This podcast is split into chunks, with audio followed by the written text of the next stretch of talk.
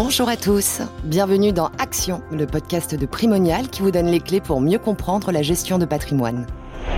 Dans ce numéro, nous vous parlerons d'espace, de produits structurés et de private equity.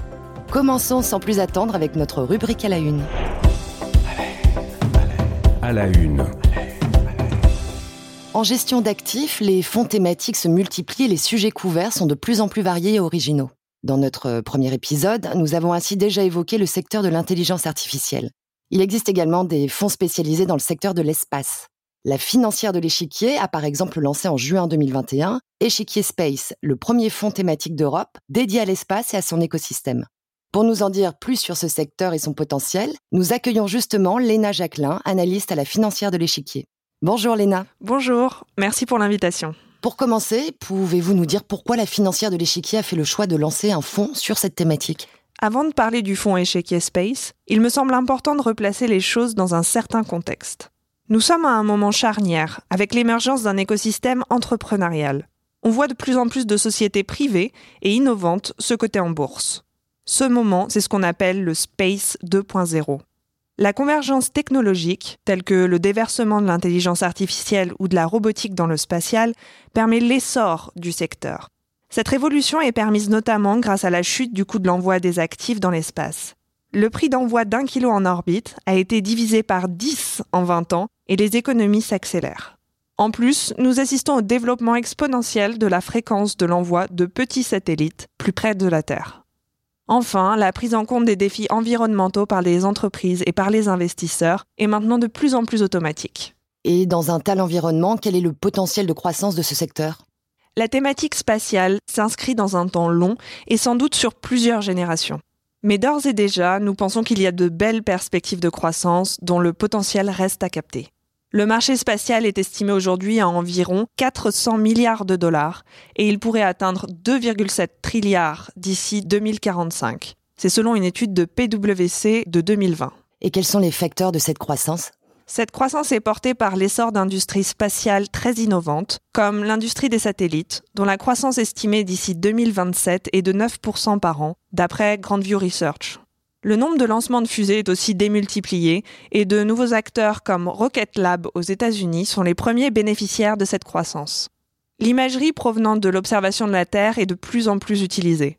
Elle permet par exemple de suivre le changement climatique, de cartographier les ports, les aéroports ou les lieux sensibles quasiment en direct et d'agréger de multiples sources grâce à l'intelligence artificielle. Elle a d'ailleurs été très utilisée lors de la récente guerre en Ukraine et a permis de surveiller les développements du conflit. Planet Lab ou Maxar sont des sociétés qui sont référentes du secteur. Les applications qui en découlent sont nombreuses et variées, dont par exemple l'impression 3D. Des technologies plus poussées accélèrent, comme la communication laser spatiale qui sécurise les échanges entre les satellites ou encore l'assemblage en orbite. Alors, l'exploration spatiale est-elle bénéfique à la vie sur Terre ? Oui, bien sûr. C'est également un autre facteur qui devrait contribuer à la croissance du secteur. On peut d'abord voir une utilité sociale. Par exemple, lors de la fracture numérique en 2020, alors que le confinement sévissait, 46% de la population mondiale n'avait pas accès à Internet. Grâce à des sociétés de satellites de télécommunications, on connecte aujourd'hui de plus en plus de personnes pour des coûts en baisse. Enfin, l'utilité environnementale est critique. L'industrie de l'observation de la Terre contribue à lutter contre le dérèglement climatique, mais pas seulement. Sur les 50 indicateurs identifiés par l'ONU pour suivre le changement climatique, 26 sont aujourd'hui fournis par l'imagerie satellite. Quel est l'univers d'investissement de votre fonds ? L'univers possible d'investissement compte quasiment 200 titres aujourd'hui et devrait continuer de s'élargir. Échiquier Space est un précurseur sur le domaine spatial. Et lors du lancement du fonds en 2021, nous avions déjà identifié suffisamment d'entreprises en ligne avec notre philosophie pour pouvoir saisir les opportunités de l'espace. Et comment sélectionnez-vous les valeurs ? Notre approche sur le fonds Échiquier Space est globale. Nous nous positionnons sur toute la chaîne de valeur de l'écosystème. On peut voir 4 grandes catégories de sociétés qui se distinguent. En premier, des sociétés ayant des activités dans l'espace, allant de l'observation de la Terre jusqu'à l'exploration spatiale. Ensuite, on distingue des sociétés qui font le lien entre la Terre et l'espace. Par exemple, les systèmes de communication et l'envoi de fusées. On voit aussi des entreprises dont l'activité est principalement basée sur Terre et qui bénéficient du développement de l'écosystème spatial, comme l'agriculture de précision. Et enfin, on voit des entreprises qui développent des technologies qui sont transverses et permettent ainsi l'essor de la révolution spatiale, comme l'impression 3D, une des technologies les plus importantes pour le développement du secteur. Nous sommes particulièrement attentifs à favoriser les entreprises qui contribuent à une industrie spatiale durable et nous avons conçu une charte ESG spécifique aux enjeux spatiaux. Elle comprend des exclusions sectorielles et normatives. Nous n'investissons pas dans les sociétés d'armement, par exemple. On a aussi ajouté des précisions spécifiques à l'industrie de l'espace que nous avons appliquées à l'analyse ESG des valeurs en portefeuille afin d'évaluer l'impact climatique, la gestion des cycles de vie des produits et des débris.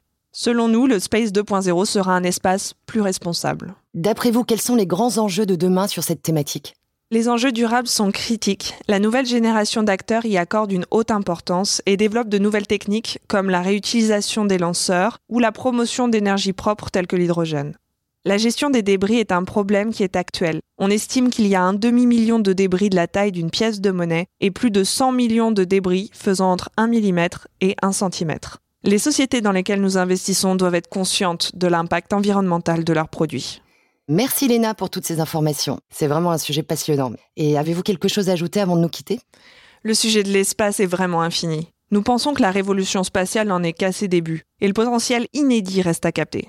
De multiples nouvelles applications se développent sur des domaines variés tels que la médecine, l'agriculture ou les voyages interplanétaires. Le Space 2.0 sera bénéfique à la vie sur Terre sur le long terme et Échiquier Space permet de capturer ce potentiel. Maintenant, vous savez, il s'agit d'un fonds action. Et donc, je me dois de rappeler quelques principes pour nos auditeurs. L'investissement sur les marchés financiers présente un risque de perte en capital. Les sociétés que j'ai mentionnées sont à titre d'illustration. Et plus généralement, les informations communiquées relèvent de l'avis de l'équipe de gestion au moment de l'enregistrement. Elles n'engagent aucunement la financière de l'échiquier et sont susceptibles d'évoluer dans le temps. Encore une fois, merci Léna. Nous ne regarderons plus le ciel de la même manière. Passons maintenant à notre rubrique « Le décodeur ». Le décodeur, le décodeur, le décodeur. Le décodeur. Dans un environnement de marché actions volatiles et de taux peu rémunérateurs, les produits structurés séduisent de plus en plus les investisseurs particuliers et s'imposent comme une solution de diversification pour leur portefeuille d'actifs. Mais de quoi s'agit-il concrètement ? Nous sommes avec Brice Gimeno, président de DS Investment Solutions, pour décrypter ensemble ce qu'est un produit structuré. Bonjour Brice. Bonjour. Les produits structurés sont des instruments financiers, alternatifs aux placements dynamiques de type actions ou obligations. Ils sont conçus en toute transparence et dans un cadre réglementé. Les produits structurés permettent de bénéficier d'un potentiel de rendement lié à la performance d'un actif sous-jacent de type action, indice boursier ou OPCVM, tout en assurant une protection partielle ou totale du capital à l'échéance. Ils ont ainsi pour objectif d'offrir un rendement à risque pondéré. Leur durée de vie est limitée dans le temps et la valeur de remboursement à l'échéance dépendra directement de la performance du sous-jacent. Ainsi, le capital pourra se retrouver majoré ou à l'inverse minoré, avec dans ce cas précis un risque de perte en capital. On entend souvent dire que les produits structurés offrent de la visibilité sur le profil de performance. Qu'est-ce que cela signifie ? Effectivement, contrairement aux fonds traditionnels, qui reposent sur une gestion active, discrétionnaire, les produits structurés sont créés dans un cadre contractuel précis, comme on vient de l'évoquer. L'ensemble des paramètres du produit, que sont la durée, l'objectif de gain, le niveau de protection, le mécanisme de remboursement, tout ça est défini en amont du lancement du produit et selon différents scénarios d'évolution du sous-jacent. Cela permet à l'investisseur d'avoir une certaine visibilité sur le profil de performance, de juger du risque maximum et du potentiel de rendement au moment de la souscription. Il existe différents types de produits structurés. Pouvez-vous nous dire quelles sont les grandes catégories et leurs principales caractéristiques ? Il existe effectivement deux grandes catégories de produits structurés qui sont construits en fonction des conditions de marché. Les produits de type rendement qui permettent d'avoir une visibilité sur les rendements jusqu'à l'échéance et les produits de type autocall. Et pouvez-vous expliquer cet anglicisme pour nos auditeurs ? Alors effectivement, le mot autocall repose sur deux mots, auto pour automatique et call pour remboursable. Donc ces produits sont automatiquement remboursables en fonction des conditions de marché et par échéance fixe qui va être mensuelle, qui va être annuelle, voire même peut-être quotidienne suivant les produits et suivant les conditions qui ont été définies à l'émission du produit. Ces produits représentent près de 90% de l'offre des produits structurés sur le marché et ils sont très appréciés des investisseurs car potentiellement la durée d'investissement va être très courte. On dit souvent que les produits structurés sont risqués, mais offrent-ils tous le même niveau de protection de capital à maturité ? Alors non, pas du tout. Nous pouvons distinguer deux catégories de produits structurés en fonction du risque de perte en capital. Tout d'abord, ceux à capital garanti, qui permettent de bénéficier d'un remboursement du capital à l'échéance à 100%, quelle que soit l'évolution du sous-jacent à la baisse, dès lors que l'investisseur a conservé son placement sur toute la durée de vie du produit. Et ça, c'est très important. Et enfin, les produits à capital protégé, qui assurent une protection partielle du capital jusqu'à un certain niveau de baisse du sous-jacent, déterminé dans le mécanisme du produit. En dessous de ce seuil, l'investisseur subira une perte en capital proportionnelle à la baisse du sous-jacent, tout simplement.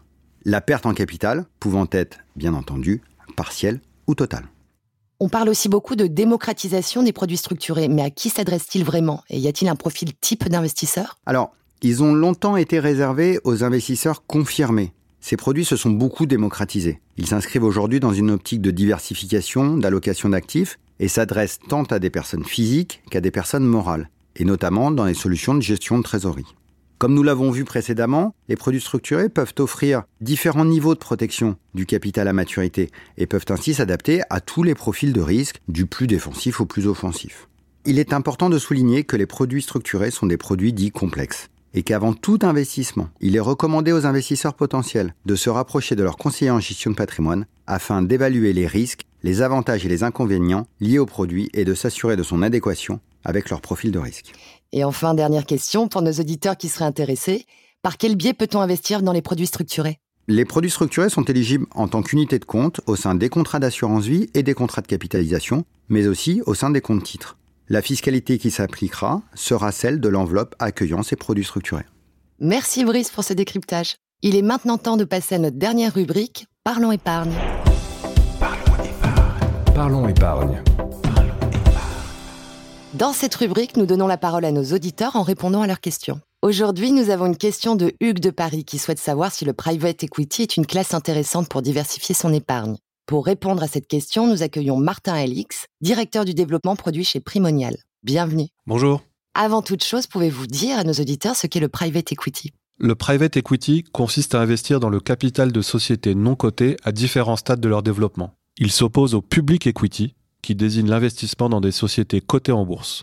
L'objectif du private equity est de développer la société afin de dégager une plus-value au moment de la cession, quelques années plus tard. On parle de private equity, mais il en existe en réalité différents types. Pouvez-vous nous les détailler ? Effectivement, le private equity permet d'accompagner des entreprises aux profils et aux besoins variés. On distingue 4 stratégies principales correspondant aux différentes étapes de développement d'une entreprise. Le premier est le capital risque. Ce terme désigne les investissements réalisés dans de jeunes entreprises en création, par exemple des startups innovantes. Sur ce segment, le risque et le potentiel de rendement sont importants. Le second est le capital développement. Cette appellation regroupe les opérations de renfort et d'expansion d'activité et s'adresse aux entreprises ayant passé le cap des premières années. Les fonds sont là pour permettre aux sociétés de franchir un palier en termes de croissance, de chiffre d'affaires et de rentabilité. Il y a également le capital transmission. Ce segment comprend les opérations liées aux entreprises arrivées à maturité. Les fonds sont là pour préparer la transmission de l'entreprise à une autre entité industrielle ou son introduction en bourse. Enfin, la dernière catégorie est le capital retournement. Elle concerne les entreprises confrontées à des difficultés de trésorerie. Les fonds y injectent alors les ressources financières nécessaires au redressement de son activité tout en effectuant des restructurations internes. Et pourquoi est-il intéressant d'investir en private equity ? Cette classe d'actifs permet de diversifier son patrimoine et offre un potentiel de rendement intéressant. Cela est d'autant plus intéressant durant cette période inflationniste. Les marchés actions cotés sont souvent perçus comme opaques et complexes. La causalité entre les performances des entreprises et les corrections ou les plus-values n'est pas toujours évidente, donnant parfois l'impression d'être la conséquence d'événements indirects. Le capital investissement affiche une volatilité moindre, d'une part car c'est la société elle-même qui va être valorisée sur ses fondamentaux, et d'autre part car ces valorisations s'effectuent généralement sur une base trimestrielle. Alors vous avez évoqué la performance. Pouvez-vous nous en dire un peu plus ? Et comment se positionne-t-elle par rapport aux autres classes d'actifs ? Fin 2020, le private equity affichait selon France Invest une performance annuelle moyenne nette de 10,1% sur 10 ans. Bien qu'en légère baisse par rapport à 2019, le private equity maintient un écart de rendement significatif de l'ordre de 3 à 5 points par rapport aux principaux indices boursiers ou à l'immobilier. Et comment expliquer ces bons résultats ? Ces niveaux de performance reflètent selon moi les caractéristiques de l'investissement dans le non-coté, à savoir la capacité des sociétés de gestion à développer et à transformer les entreprises qui prennent ainsi de la valeur. Le facteur temps. Compte tenu des durées d'investissement de 10 ans en moyenne, on va laisser le temps aux entreprises de mettre en œuvre leurs projets de développement et de création de valeur. Enfin, sa forte résistance face aux aléas conjoncturels liés à l'accompagnement de proximité des sociétés de gestion auprès des entreprises qu'elle accompagne. Attention néanmoins, l'investissement et le private equity comportent des risques de perte en capital, partielle ou totale. Il faut donc être en capacité financière de perdre la totalité de la somme investie. De plus, la liquidité d'un fonds investi en private equity n'est pas garantie, ce qui implique de pouvoir immobiliser la somme investie durant la durée de l'investissement. De ce fait, cet investissement doit être envisagé dans une optique de long terme. La durée recommandée est ainsi de 10 ans. Et pour les auditeurs qui seraient intéressés, comment peuvent-ils investir en private equity ? Il existe différentes façons d'investir en private equity. Vous pouvez le faire en direct. Cela consiste à investir directement dans le capital d'une société non cotée. Cette approche est réservée aux personnes averties et disposant de fonds conséquents. Vous pouvez également investir en private equity via l'achat de parts de fonds de placement. Il en existe 4 types. Les fonds communs de placement à risque, FCPR. Les fonds professionnels de capital investissement, FPCI. Les fonds d'investissement de proximité, FIP. Les fonds communs de placement dans l'innovation, FCPI. Les deux premiers, FCPR et FPCI, sont accessibles aux particuliers dans le cadre d'une gestion privée avec des tickets d'entrée importants. Il faut par exemple disposer de 100 000 euros pour souscrire à un FPCI. Les fonds d'investissement de proximité, FIP, et les fonds communs de placement dans l'innovation, FCPI, sont plus accessibles et offrent des avantages fiscaux. Une autre solution est le financement participatif. Des plateformes dédiées permettent aux particuliers d'investir au capital de sociétés non cotées pour des montants inférieurs. Le ticket d'entrée moyen est de 500 euros. Enfin, vous pouvez investir en private equity via votre contrat d'assurance vie. Ce mode de détention, rendu possible depuis la loi Macron du 6 août 2015 et renforcé par la loi Pacte de 2019, a permis l'émergence de solutions innovantes, accessibles aux particuliers pour quelques milliers d'euros et dans le cadre fiscal avantageux de l'assurance vie. Alors comment choisir le mode de détention qui nous convient le mieux ? Il est important de noter que selon le mode de détention choisi, le couple rendement-risque, voire le triptyque rendement-risque-disponibilité du capital variera fortement. Il faut donc choisir celui qui correspond le mieux à vos besoins et vos objectifs patrimoniaux. Pour cela, 3 points sont à prendre en compte dans le fonds dans lequel vous allez investir. Sa maturité, son accessibilité et sa fiscalité.